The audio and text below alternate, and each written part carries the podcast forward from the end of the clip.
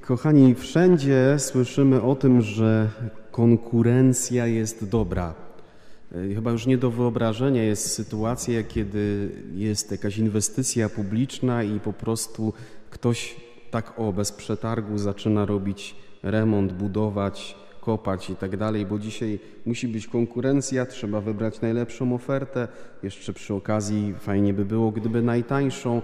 Słyszymy też, że e, jeśli jesteśmy konsumentami, czyli tymi, którzy kupują różne rzeczy, to dobrze jest, żebyśmy mieli szeroki wachlarz wyboru, żeby były różne sklepy, żeby na, e, na danym terenie był zawsze większy wybór e, w promieniu iluś kilometrów żeby można było znaleźć y, jakieś właśnie atrakcyjne ceny czy, czy dobre towary i wszędzie cały świat krzyczy nam o tym, że jeżeli jest konkurencja, to jest wybór i to służy nam. Tylko pytanie, kochani, czy konkurencja nie wkrada się do naszych relacji międzyludzkich? No zobaczcie, na przykład ktoś z nas ma ogród zadbany, a sąsiad ma mniej zadbany ogród, albo chaszcze u niego rosną, no to na tle sąsiada można poczuć się lepiej. Ja to mam Disneyland, ja to mam mm, raj na ziemi. Jeżeli są dwie firmy o podobnym profilu, że podobne rzeczy robią i jedna z nich y, w pobliżu tej drugiej zaczyna przeżywać jakiś drugi, trudny czas, no to ta, e, ta, ta pierwsza, ta druga się cieszy, myśli sobie, ojej, będzie okazja, żeby zarobić, bo klienci niezadowoleni przyjdą do nas.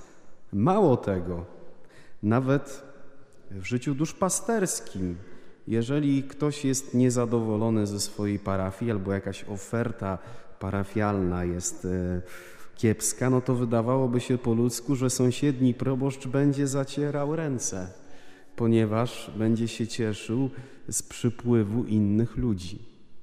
Dlaczego o tym mówię? Dlatego, że dzisiaj w pierwszym czytaniu e, w Księdze Liczb słyszeliśmy o tym, jak dwóch e, mężczyzn o dziwnych imionach, jak dla nas, bo dzisiaj już chyba nikt takich imion nie ma, Eldat i Medat, e, nie byli w obozie, kiedy na ludzi będących w obozie zstąpił Duch Święty.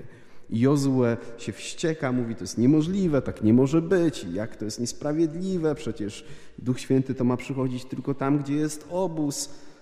A w Ewangelii słyszeliśmy, jak uczniowie żalą się Panu Jezusowi. Nie no, Panie Jezu, myśmy widzieli takich, którzy nie chodzą z nami, a w Twoje imię czynią cuda. I wiesz co, Panie Jezu, my im zabroniliśmy. Musimy pilnować, by konkurencji nie było. Też niedawno słyszałem takie przykre słowa jednego z pastorów zielonoświątkowych, który powiedział: No, dlatego, że w kościele katolickim jest trudny czas, to my jako protestanci musimy się nastawić na to, że wielu ludzi przyjdzie do nas. I w innym miejscu on się chwalił, jak to w ciągu ostatniego roku urósł, urosła mu wspólnota, urósł mu zbór. Konkurencja nawet w świecie duchowym. Kochani, Bóg stworzył nas do przyjaźni, a my sobie wynajdujemy wrogów. Bóg stworzył nas do przyjaźni, a my w drugim człowieku zamiast brata e, to widzimy konkurenta.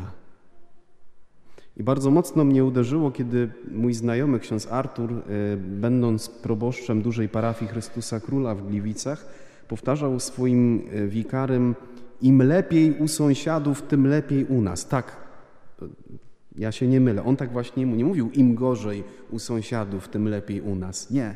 On mówił, im lepiej u sąsiadów, tym lepiej u nas. Niech im Pan Bóg błogosławi, niech im się wiedzie jak najlepiej. Nam też się będzie wiodło. I pytanie jest, czy my po ludzku jesteśmy w stanie wyrwać się z egoizmu i z takiego właśnie myślenia konkurencyjnego, czy my jesteśmy w stanie e, nie walczyć, kto jest lepszy, kto ma lepsze to, tamto? Być może po ludzku nie jesteśmy w stanie.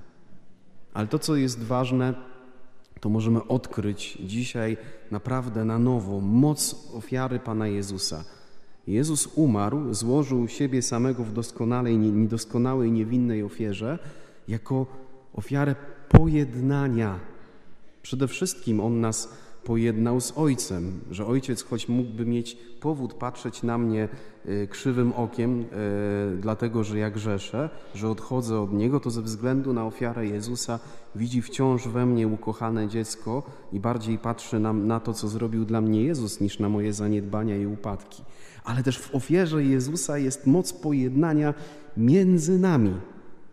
To Jezus jest w stanie zmienić moje myślenie. Jezus jest w stanie zmienić moje serce. Wszędzie tam, gdzie ja widzę konkurenta, gdzie widzę rywala, gdzie widzę wroga, Jezus jest w stanie nauczyć mnie widzieć przyjaciela.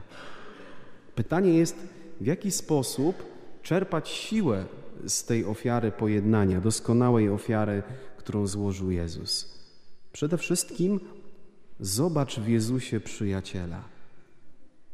To jest 15 rozdział Ewangelii Świętego Jana, kiedy Jezus do mnie i do ciebie mówi: Nie nazywam was już sługami, ale nazwałem was przyjaciółmi.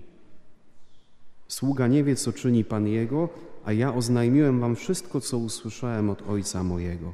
Nikt nie ma większej miłości od tej, gdy ktoś życie oddaje za przyjaciół swoich. I w życiu duchowym może tak być, że ja nawet w Panu Bogu widzę konkurenta. Dlaczego? Bo ja mam jakiś pomysł i mam realną obawę o, o, to, że ten pomysł nie podoba się Panu Bogu, więc on na pewno jest moim konkurentem. Zobaczcie, do takiego absurdu można dojść. Nie? A Jezus przychodzi i mówi: Chciałbym, abyś zobaczył, że jestem Twoim przyjacielem. Chciałbym, abyś się ze mną na nowo zaprzyjaźnił i aby właśnie przyjaźń stała się E, sposobem przeżywania Twojej więzi ze mną. Bo zobaczcie, w języku polskim obok słowa przyjaźń jest nawet podobnie brzmiące słowo bojaźń. Ja mogę modlić się, mogę przychodzić do kościoła, mogę być człowiekiem religijnym, bo się boję, że jak nie będę się modlił, to spotka mnie jakieś nieszczęście, albo się boję, że E, jak nie, nie powrzucam tam do tej duchowej skarbony zasług przed Panem Bogiem, to po drugiej stronie życia będzie mi ciężko.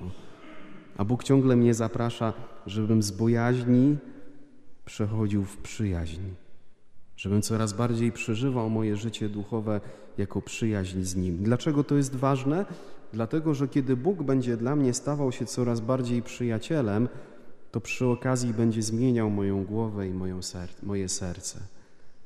I wszędzie tam, gdzie ja widzę konkurenta, wroga, mocą Jego łaski, nie swoimi siłami, ale mocą Jego łaski, dlatego że On będzie żył we mnie i działał we mnie, będę widział na nowo przyjaciela, bo Bóg stworzył nas do przyjaźni.